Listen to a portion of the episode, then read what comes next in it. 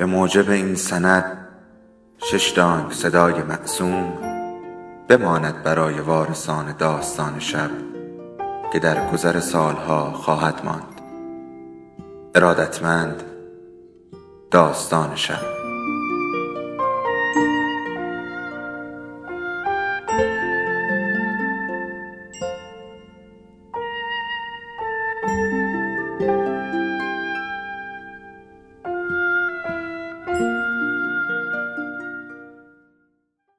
بود یکی نبود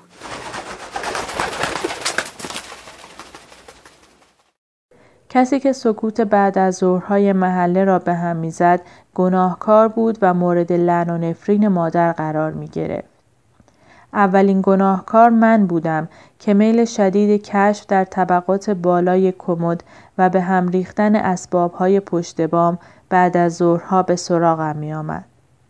دومین گناهکار رجب بود که هر روز بعد از ظهر با بلنگویش وارد کوچه می‌شد و از خانهداران و بچهداران تقاضای مفرت می کرد که زنبیلهایشان را بردارند و برای خرید سبزیجات و میوه هایی که زیر آفتاب پلاسیده شده بود بشتابند. در آن ساعت روز زنهای کوچه خریدهایشان را کرده بودند و مشغول چرت بعد از ظهر بودند. با اینکه رجب در کوچه ما مشتری نداشت ولی کارش را مثل یک آین هر روز انجام می‌داد. با پیچیده شدن صدای بلنگوی رجب سیل لعن و نفرین مادر از اولین گناهکار من به دومین گناهکار تغییر می کرد. نوایی در صدای بلنگوی رجب بود که مرا هیپنوتیزم می کرد.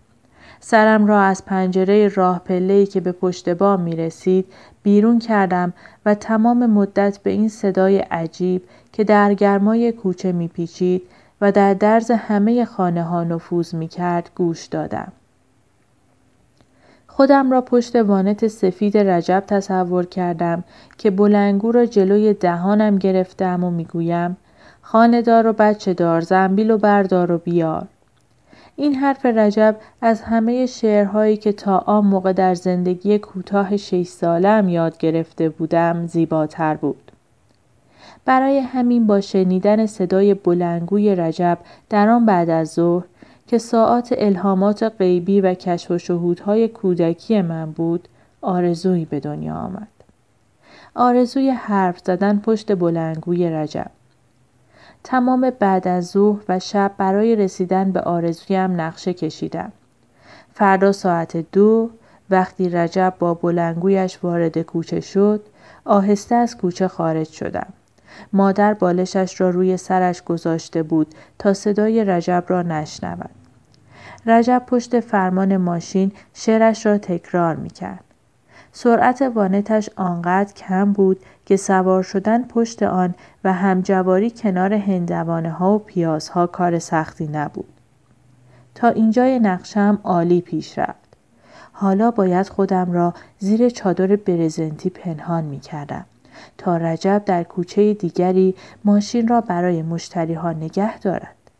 در این فرصت طلایی از پشت وانت پایین بپرم و به سمت بلنگوی رجب بروم. بلنگو را بردارم و همان شعری را که رجب می‌خواند بخوانم. بعد از ماشین بیرون بپرم و به خانه برگردم. این نقشه را با همه جزئیاتش زیر چادر برزنتی کنار سبزی هایی که بوی عطرشان گیجم کرده بود مرور کردم. کوچه بعدی رجب مشتری نداشت. کوچه بعدی هم همینطور. و کوچه های بعدی هم. وانت رجب همچنان می‌رفت. از عطر شویدها زیر چادر برزنت کلافه شده بودم. سرم را بیرون آوردم. در خیابان غریبی بودم. بلنگوی رجب ساکت بود. نفسی کشیدم و به هندوانه ها تکیه دادم. یکی از هندوانه ها قل خورد و از وانت بیرون افتاد و مغز شیرین و قرمز آن روی آسفالت داغ ترکید و از من و وانت دور شد. به سمت رجب که سر بیمویش از پشت شیشه عقبی وانت معلوم بود نگاه کردم. صدای افتادن هندوانه را نشنیده بود. سرعتش را زیاد کرده بود و در خیابانی که نمی شناختم می تاخت. مغزم از گرما جوش آورده بود و بخار آن از لای موهایم بیرون می‌زد. باد گرمی موهایم را به هم ریخت. کلافه بودم. برای این قسمت نقشه ای نداشتم. ماشین های دیگر که مرا می دیدن موقع گذشتن از وانت رجب برایش بوغ های طولانی می زدن. به رجب نگاه گناهالودی می انداختن. فکر می کردن دختر رجب هستم که مرا در آفتاب گذاشته و خودش در سایه کابین ماشین آهنگ ترکی گوش می دهد. از روی یک دستانداز رد شدیم. من و هندوانه ها با هم به هوا پریدیم. ترسیده بودم. می ترسیدم شبیه آن هندوانه بیفتم و مغزم متلاشی شود.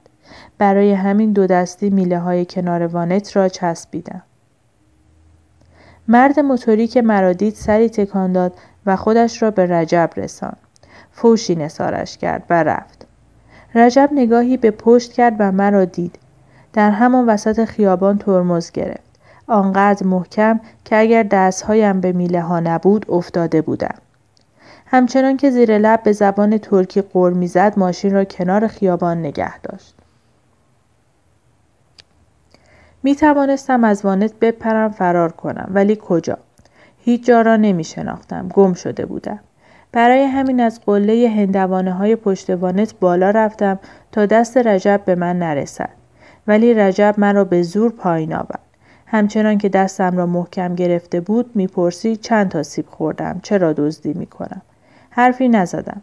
به قول مادرم لالمونی گرفته بودم. چند مرد از دکه نزدیک برای تماشا آمده بودند.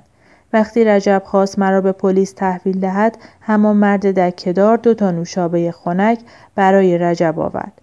رجب که نوشابهش را می‌خورد مرد دکهدار راضیش کرد که مردانگی کند و مرا به محله برگرداند. رجب سرش را خاراند و به شیشه نوشابه خالی نگاه کرد و بعد به من که اخم کرده بودم و نوشابه ام را دو دستی گرفته بودم نگاه کرد. پرسید اسم کوچه من چیست؟ نمی‌دانستم کوچه ها اسم دارند. کوچه ما همان کوچه ای بود که در اولین خانه سبز بود و شاخه های درخت توت از آن بیرون زده بود. با رجب نشسته بودیم جلوی وانت و رجب به سمت محله ما می‌رفت. از هر کوچه ای که رد می شد می پرسید نگاه کن ببین خونتون اینجاست. نگاه من از بلنگوی قرمز به کوچه چرخیده می شد و می گفتم نه.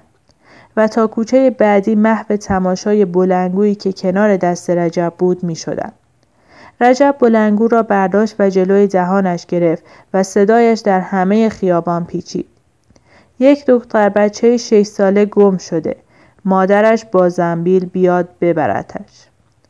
بعد از حرف خودش خندید ولی من نخندیدم اخم کرده بودم در بزرگ سبز رنگ را که از دیوار آن شاخه های توت بیرون زده بود دیده بودم و هنوز نتوانسته بودم توی آن بلنگو حرفی بزنم.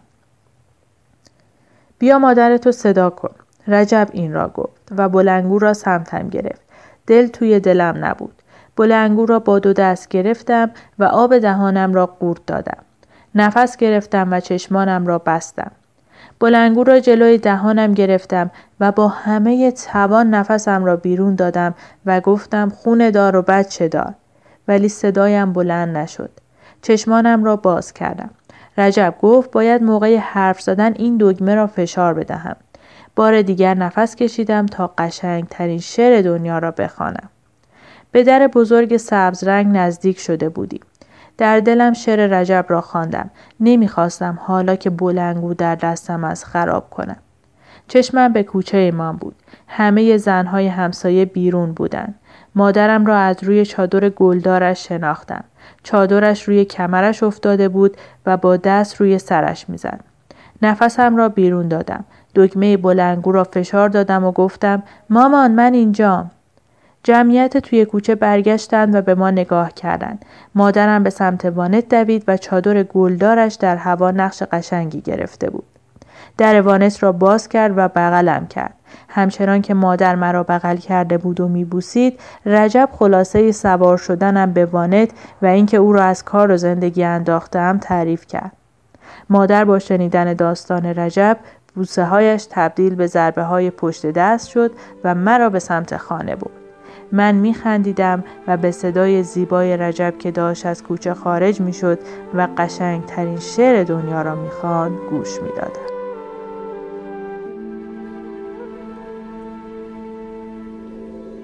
داستان شب بهانه است برای با هم بودن دور هم نشستن شنیده شدن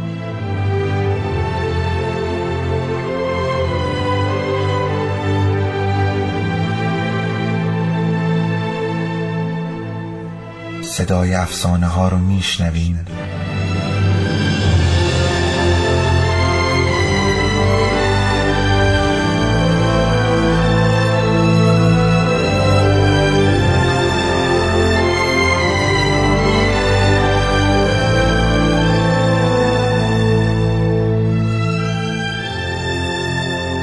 شبتون بخیر.